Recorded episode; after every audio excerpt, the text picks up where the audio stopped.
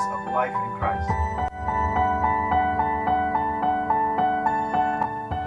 Paul knew that if the Ephesians understood who they were and began to live in Christ, the world would never be the same.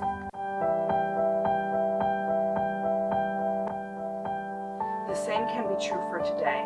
If we understand what it means to live in Christ, If we understand what it means to live in Christ, If we understood what it meant to live in Christ, If we understand what it means to live in Christ, to be the church, our city and our world would never be the same.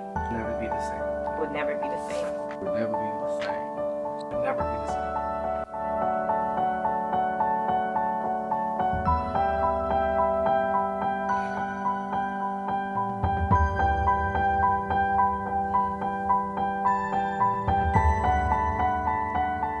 Thank you that we have a living word that we can open up and study this morning. God, I thank you that we have lips where we've been able to sing praise to you. And Lord, as we are in this room with our Bibles open, God, I pray that we would have ears to hear, hearts to listen, and God, that truly things would never be the same. In Jesus' name, amen. So we're in this book of Ephesians. We're in Ephesians chapter 1, and up to this point, this is what we've learned is that Paul has told us, "Welcome, how are you? It's good to see you. Glad you're here." And he said, "And now let me tell you, in Christ you have every spiritual blessing." He spends some verses telling us what those spiritual blessings are.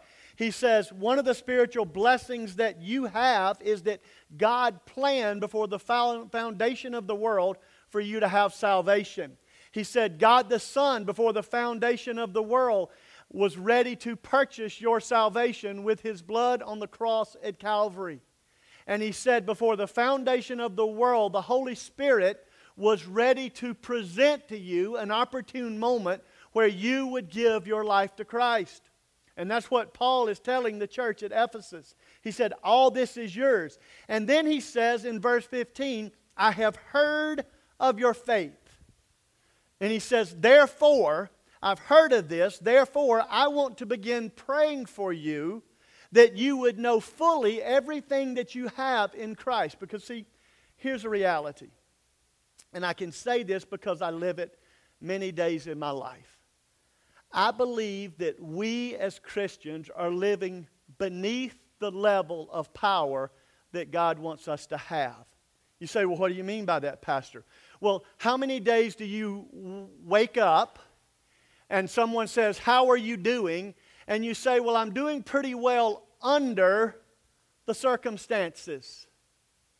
Or you wake up and you want to do right, but your, your mind and your body don't cooperate. Or you want to walk away from sin, or you want to walk towards victory, and it just doesn't happen. And that's a lie that Satan has pulled off on us. He's pulled it over our eyes. And the scripture says that every spiritual blessing is ours and that we have the victory in Christ. So let me do just a little bit of review for you to get us up to speed. Um, Ephesians is a prison letter. Ephesians 4:16, Paul says, "As a prisoner of the Lord." So he's not bouncing around the street, um, taking selfies, getting high fives, and people lining up to get his autograph. He is in prison. He's in shackles. He's in chains. He is surrounded by guards that are watching him, and yet, in the middle of that, in his circumstances, he is saying that you, I, us, we have every spiritual blessing. Now, if anybody had a moment where they could look and say, I don't have the opportunity for blessing, it would have been him right there. But yet he knows the truth, and in his life, the truth is prevailing the lie. The truth is defeating the lie. He is living the truth by dispelling the false. Now, I want to tell you what Satan wants you to do. Satan wants you to believe the lie and live in the lie and defeat the truth. But Paul says, through Christ, through Christ, you have life. You have eternal life. You have abundant life. Paul, in this verse, starting at verse 15, he is interceding for the people of Ephesus. And by the wonder of the Holy Spirit, he is now interceding for you and I today. The scripture says that Jesus is seated at the right hand of the Father forever making intercession for you. So, as you're in here this morning, you're not here by accident, you're here by divine plan, and that God Himself, Jesus, is praying for you not just to have an experience, but a divine experience, a supernatural experience, an experience that causes you to step out and step over the sin that has so easily entangled you. Now, listen to me. You have everything you need. And that's what Paul is praying for us today. He says, We have it. What is he praying? He's praying that there would be revelation. Revelation is illumination. That the, through the power of the Holy Spirit, that this word would be more than just a conversation between us, but it would be revealed to you all that God has for you. So take your Bibles, turn with me to the book of Ephesians, chapter 1, and let me start reading in verse 15. And I'm going to read all of it, 15 to 23, to you. Today we'll focus on 18 to 23. Paul, praying, says, Therefore I also, after I heard of your faith in the Lord Jesus and your love for all the saints, do not cease to give thanks for you making mention of you in my prayers. He said, I'm doing more than just saying, God, thank you for mom and dad. God, thank you for my friends. Thank you for my family. He says, I am thanking God for you. I'm thanking God for your faith. He says, but I am also interceding. I'm going to God, taking the, the real things that we're facing, I'm taking those to the Father. He says, making mention of you in my prayers, that the God of our Lord Jesus Christ, the Father of glory, may give to you the spirit of wisdom and revelation in the knowledge of Him. He says, I'm praying that the eyes of your understanding will be, uh, understanding being enlightened, that you may know what is the hope of His calling, what are the riches of the glory of His inheritance in the saints, and what is the exceeding greatness of His power toward us who believe according to the working of his mighty power, which he worked in Christ when he raised him from the dead and seated him at his right hand in the heavenly places, far above all principality and power and might and dominion, and every name that is named, not only in this age, but also in that which is to come. And he put all things under his feet and gave him to be the head over all things to the church, which is his body, the fullness of him who fills all in all. Paul is saying to us, the church, via the people of Ephesus, that he wants us to have resurrection power right now. We often believe that one day, great day, sweet day, day in the out there, that we're going to be like him. He says, No, through what happened at the resurrection, you already have it. You can already live it. And when you walk around saying, Well, I would, or I could, or I wish I could, or I should, then you are believing a lie that Satan has sold to us from way back at the Garden of Eden. He says, Right now, you have resurrection power. In verse 19, it says, The immeasurable greatness of his power toward us who believe. In the Greek, that, that word there means available right now. It's not to come, it has come, it is yours. Again, I know that the majority of us, we don't feel this power. It sounds idealistic. It sounds like a religious hype or a vague statement that we wish were true but it does not correspond to experience. And because we're emotional people, we often base our truth on experience, and experience is not always a good judge.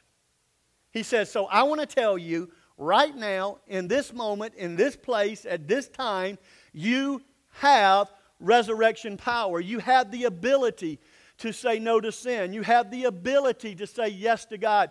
You have your the ability to live a surrendered life to the Lord Jesus Christ. It is ours, it is available, it is made available through the resurrection power that is yours.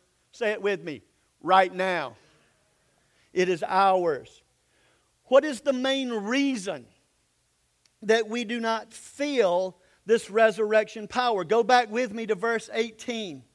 He says in verse 18 that the eyes of your understanding being enlightened, that you may know. Why would he say that pray for us to have enlightenment if we were already enlightened? What he's saying is, your heart is dull. The eyes of your heart are dull. You cannot see truth in your life. And he's praying that right now, in this moment, that it's like the song says, Open the eyes of my heart, Lord. Open the eyes of my heart. I want to see Jesus. Paul is praying for your dull heart, your closed eyes, to be open to all that is available to you this morning. Now, if we understand that Paul is praying for us, that our eyes would be open, and by implication, he's saying because our heart is dull, then we need to begin to understand what causes a dull heart. My mother has silver, and that silver will tarnish. Oxidation causes it. It takes away the bright, it causes it to be dull. And from time to time, it has to be polished. So this morning, what we're saying is, God, take the tarnish off my heart, polish it up, shine it so that it will be bright, so that the whole world will see that we are salt and that we are light. We are real, yes. In the middle of it, we don't walk around acting like everything's okay, but in the middle of our life, we're saying, God, here I am. Remove the tarnish, enlighten us, open our eyes. Well, what are the causes of the dull heart? For the silver, the cause of dullness is oxidation. For the heart, one of the things that we see that causes us to have a dull heart is sin. You see, we must be convinced that God is opposed to sin. We must be convinced that sin is that thing that will separate us from God. In fact, go look in the scriptures and, and do a search that finds out what sin will do. The scripture says that sin will block your prayers. The Bible says that sin will hinder fellowship. And so, for you and I to have an enlightened heart, the, one of the things that we must begin to understand is this that sin is a big deal. Say it with me big deal. It's not an oops, I messed up, or God, I'm sorry if I offended you. The scripture shows us that we fall before our knees with a contrite heart, with a broken heart, and say, Father, I, I have sinned against you. I have knocked you out of your rightful place. I have placed my own thoughts and selfish desires ahead of you. And God, because I've done that, I now have a dull heart. Sin causes a dull heart. But listen, it's not only sin that causes a dull heart, it's unaware of the power of Satan in your life.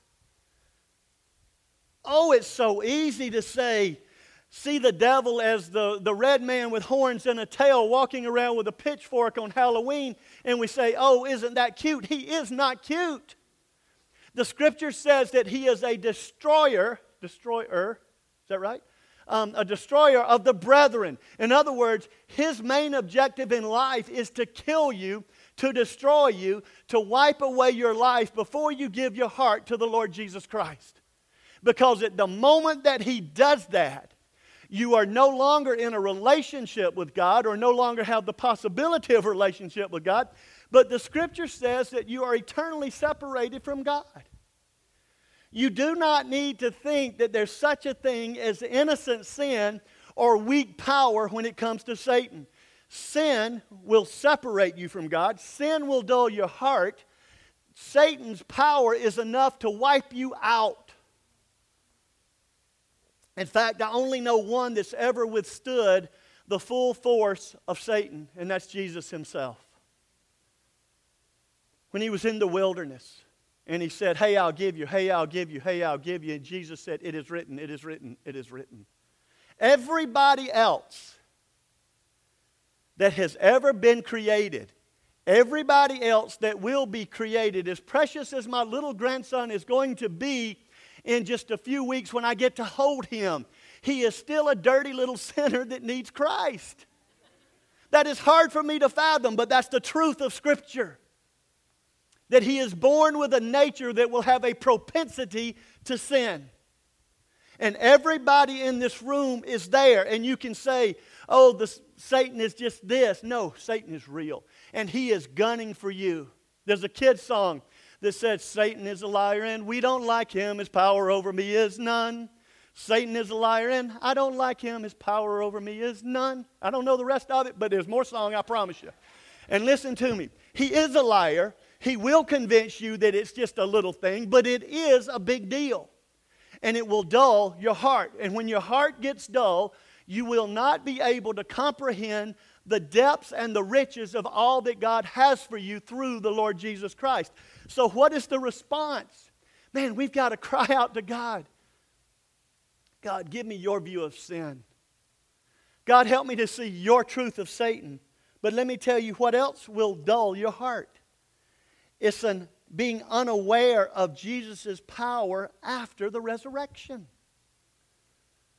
Again, it's so easy by familiarity to say, oh, that cute little Easter story where Jesus was died on a cross, Jesus was buried in a tomb, and Jesus rose again.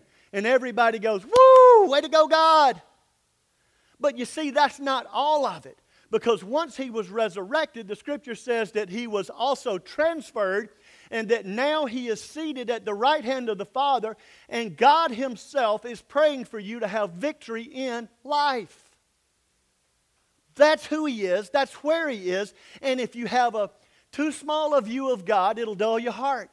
If you have too little a view of Satan, it will dull your heart. If you harbor sin in your life, it will dull your heart.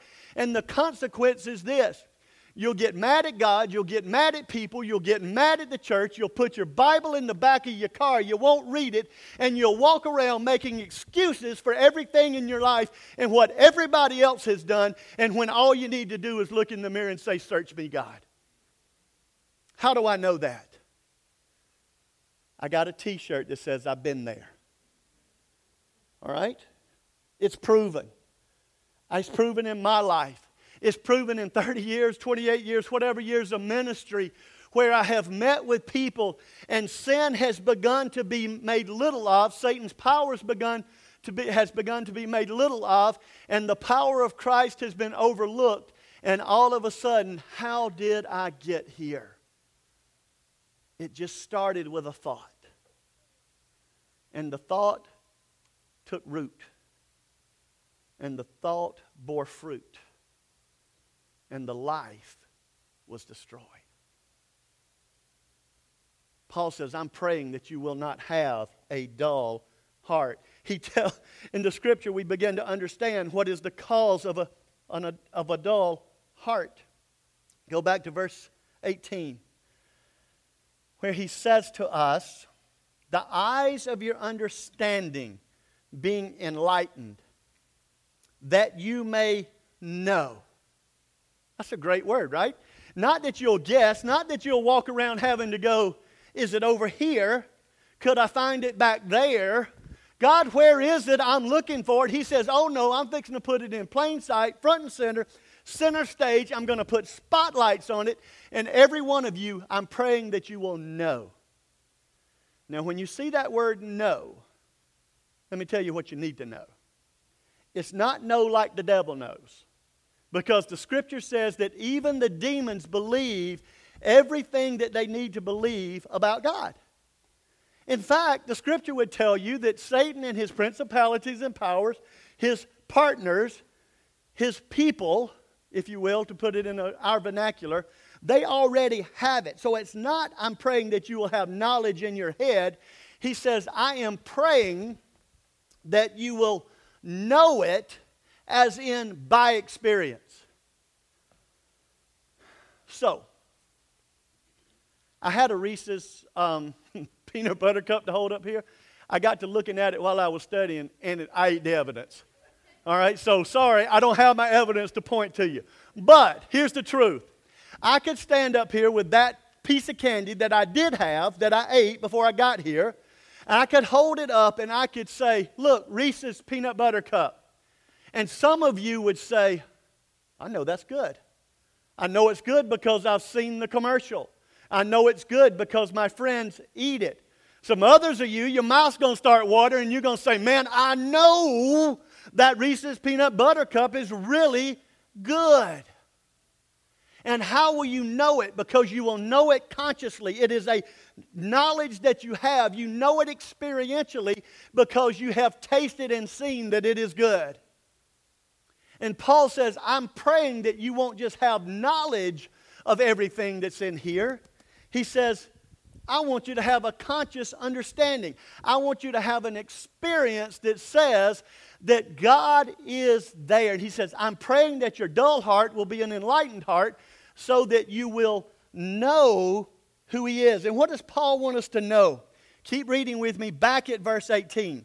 He says, I'm praying the eyes of your understanding being enlightened, that you may know what is the hope of his calling. He wants you to know the hope of your calling. He wants you to know the riches of the glory of his inheritance in the saints, and what is the exceeding greatness of his power toward us who believe. I want you to know what you're called to. I want you to understand the riches that you have. And I want you to know that there's great power on your behalf. Do you see this? He's not praying that you get the calling. He's not praying that you become heirs. He's not praying that you get the power. He says, I want you to know what you already have. I'll give you a really good example. Happened this morning. I like my pens. I like my pens to be where I leave them when I leave them, and when I go pick them up, I want them to be right there. And sometimes I turn my pens just to see if anybody moved them. Okay, I got to get over it. I'm going to talk to the counselor this week, I promise. But I come bebopping around the corner of the building this morning, and there's Miss Gail. She has got two, not just two pens, she has got two boxes of pens. Actually, my favorite pens. She didn't have to ask me if she could have those pens. Because on July the 22nd, 1989, all that was mine became hers. All that was mine became hers? Did I say that right? Anyway, wh- what's hers is hers and what's mine is hers. Is that the way you say it? But she didn't have to ask because on that day, at that moment, at that time, it was hers. On that day that Christ enters your heart, you're not going to get a calling. You're not going to get riches. You're not going to get power. You receive power right then. And it is the power that will cause you to be victorious and allow you to be victorious in all of life. So Paul is praying that we would understand what we have.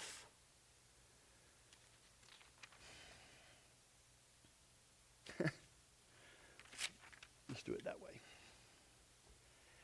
what, and for us to do that, for us to understand what we have, for us to understand the hope, the power, and the riches that we have, we, ha- we need to understand what happened to Jesus after the resurrection. So I want you to look with me now in verses 20 through 23 because Paul spends some time now talking to us about what happened to Jesus.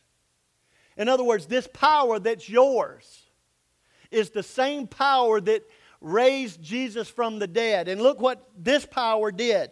Verse 20 says, which he worked in Christ. What did he work in Christ? His mighty power. And this mighty power that he worked in Christ, this is what it did. It says, which he worked in Christ when he raised him from the dead. Now, can we agree on this that when Jesus died, that everybody that was standing there thought Jesus was going to do like every other dead man or dead woman in the history of humanity? He was going to stay dead? Right? I mean, that's why there's despair. But what God did in Christ was with His mighty power, He raised Him from the dead. That mighty power is available to you. The same power that raised Him from the dead is now in your life. But keep reading. He says it's not only um, which he worked in Christ when he raised him from the dead. But now it says that he seated him at his right hand in the heavenly places. Oh, he didn't just bring him up and out of the grave to walk around the earth to keep on living like he had lived before he died. He raised him up and then transported him to heaven. And when he put him at heaven, he seated him at his right hand. And we already know that he's praying for us. But the scripture says that not only that, but he put him there in the heavenly places, far above all principality and power and might and dominion and everything that is named, not only in this age, but in the age to come. So Satan is powerful. We don't need to forget that. To forget Satan's power will dull your heart. But what God says my power did was when Jesus died, I rose him from the dead. When Jesus died, I seated him at the right hand of the Father. And when I seated him there, I gave him power over Satan and all his principalities. So the devil made me do it is a lie for a believer. He could make you do it, but you have dominion over him because of the power that's been worked through Christ. He says it's there, it's yours, but keep reading. It says he put all things under his feet and he gave him to be head over all things to the church, which is his body, the fullness of him who fills all in all. So, verse 20a says that when we talk about the power, the aspects of what Jesus became, the power that caused him to uh, rise from the dead that's now in us, if we keep looking at that, in verse 20, part A, it says, The power of God toward us now is like the great might that he worked in Christ when he raised him from the dead. Verse 20, part B says that he seated him at the right hand. Verse 21 says that he seated him above all power and dominion, principalities, Satan and all of his cohorts, but not only Satan, any other name. So when a government leader or a political leader rises up and says, Look at me. Oh no, Jesus' name is above that name. And there he is. But then in verse 22, he says that he put all things under him, his feet and gave him his head over all things to the church. The fifth thing that we would see there is the power of God towards us now is the great might that God worked when he made the church his body, the fullness of him. So let's break those down right quick. When we say that God raised Jesus from the dead and broke the power of death, what does that mean? God raised him from the dead. He will never die again. The point here is that the power of death is broken for all who are in Christ. The enemy is defeated, death is defeated. For Paul, the death of Christ was the death of death. You see, in Christ, you will cease to live on this earth, but in the twinkling of an eye, in the moment, to be absent from the body is to be immediately present with the Lord. You don't fear death because it's just a transition from earth to heaven, from sin to sinlessness, from physically out of the presence of God to physically in the presence of God, and it is yours right now. He says, Death has been defeated. The power of God toward us is this power. It raised us spiritually from the dead and it gave us life and faith. It opened our blind eyes. It enlightened our hearts. It conquers our rebellious will and it created a new heart in us. The next thing that Paul says to us about this power is that God seated Jesus at the right hand, and guess what? And us with him. Go back to verse 20. Seated at his right hand in the heavenly places. The power that installed Jesus at God's right hand has also put us there. Look, Ephesians 2 6 says this God raised us up with him and seated us with him in the heavenly places in Christ Jesus. That is resurrection power right now. It is yours. The next thing we see is that God set Jesus over all demonic powers. Verse 21 far above all rule and authority and power and dominion, and above every name that is named, not only in this age, but also in the one to come. we know from Ephesians 6:12 that these rulers and authority include Satan and the demons of the universe. The power that is in you right now is a devil defeating power. That kind of sounds like a superhero, doesn't it? So, everybody do it with me right now. Oh, I got it. It is devil defeating power. You do not have to look and say, Satan's got me. He doesn't have you because Jesus has you, and his power is greater. It is devil defeating power. Colossians 2:15 says that at the cross God disarmed the rulers and authorities and put them to open shame by triumphing over them in Christ. They're defeated foe. But hear me, they are not out of this world yet. There are going to be battles. There are going to be temptations. There's going to be moments when you're defeated. And it's at that, those moments that when Satan has got you deceived, that you remember that the power that raised him from the dead and seated him at the right hand of the Father has defeated him. You remind him of his future, and you say, Today, God, it's yours. The scripture says his mercies new every morning. I don't know what happened last night. I don't know what's going to happen this afternoon in your life. But I know when you wake up in the morning that that power is new and it's fresh. And through confession and repentance, you can say, God, forgive me, cleanse me from my unrighteousness.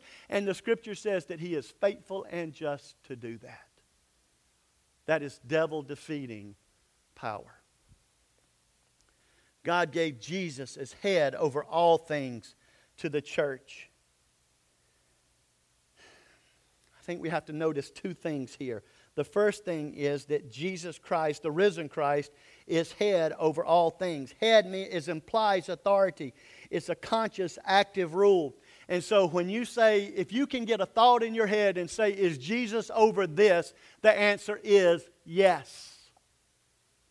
So health, he's over it. Wealth, he's over it. Government, he's over it. Sin, he's over it. Whatever it is, he is over it. And the second thing that you need to remember is that God gave him as head over all things to the church, which means who's the church? We are the church. So he gave him as head over all things and to the church. So guess what, church? We've been given that power. So here's what's happening. We're believing lies, living wimpy, walking around like we have nothing and that we're victims, and we need to stand up and say that my king is over all things and my king has empowered me to be over all things. Toward us, is what the scripture says. It's resurrection power now to live and to die for the glory of Christ. Now, will Satan corrupt that idea of power? Yes, he will. He'll corrupt it to make you think that you're your own God. There's all examples all through Scripture, all through history, where people have taken that power and corrupted it. It's not power for the sake of giving you power, it's power for the sake of you living as the ambassador of Christ who now goes and lives so people will see your good works, glorify Him, and say, I want what you have, and that is Jesus. So be careful. Where God rules, we will rule. Not rulers. Typo, I apologize. Go back to verse 23 which is his body, the fullness of him who fills all in all. As believers, his body, the fullness of him who fills all in all. God's power towards us intends us to fill the universe with the authority of his Son, his crucified Son, Jesus Christ. And you say, well, why did Satan have to get involved in that? Because if you go back to the book of Genesis, when God created Adam. The scripture says that he gave him what over all the earth? Dominion, rule, right? And he gave it to him. And when he gave him dominion over all the earth, it was for all humanity to rule and to glor- use the universe to glorify God. But that fateful day in the Garden of Eden when the snake slithered up and Adam and Eve ate of the fruit, we lost dominion. So it was legally lost. It, could, it was gained by a means that was justified. It was theirs to own, theirs to have, theirs to possess, and theirs to pass down to all generations. But at the moment that they made the decision to eat the fruit, it was legally lost. But the first thing we would know about it is it was given by God, so it was gloriously given.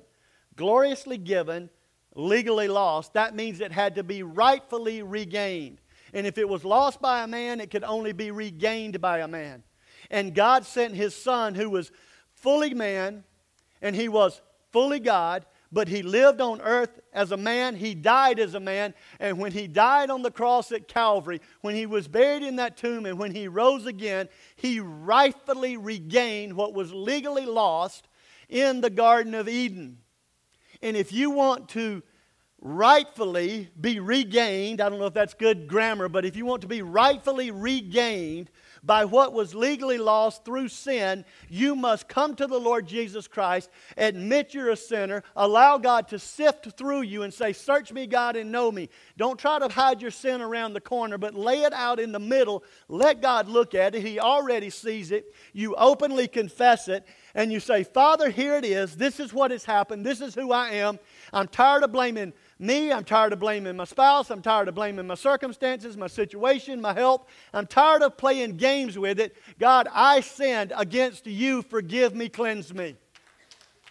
And the scripture says what was legally lost can rightfully be regained in your life right now in this moment through the blood of Jesus Christ. Paul is praying that you will know. Not devil know, knowledge, but experientially, consciously know what is available to you and that you can wake up and live your life glorified for Him. Satan is real. Satan hates you. Satan hates your faith. Satan hates your worship. Satan hates your marriage. Satan hates your singleness. He hates your children. He hates our ministry. And I'm going to tell you this Paul says, I want you to know that power, that power that defeats everything that Satan hates, God's love triumphs. That's where it is. Last thought we will win.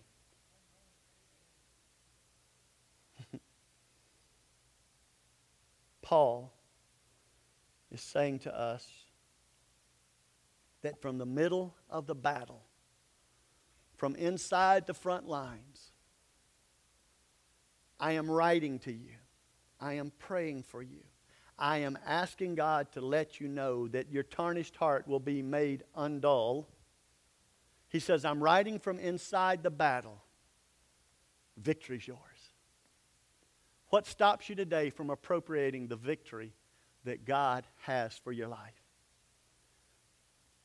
What is guilt killing? What is fear killing? What is doubt killing? What is the fear of consequence killing? What's causing you this morning not to jump up and say, I am yours? The dark days of sin are awful. But the bright days of surrender are worth it.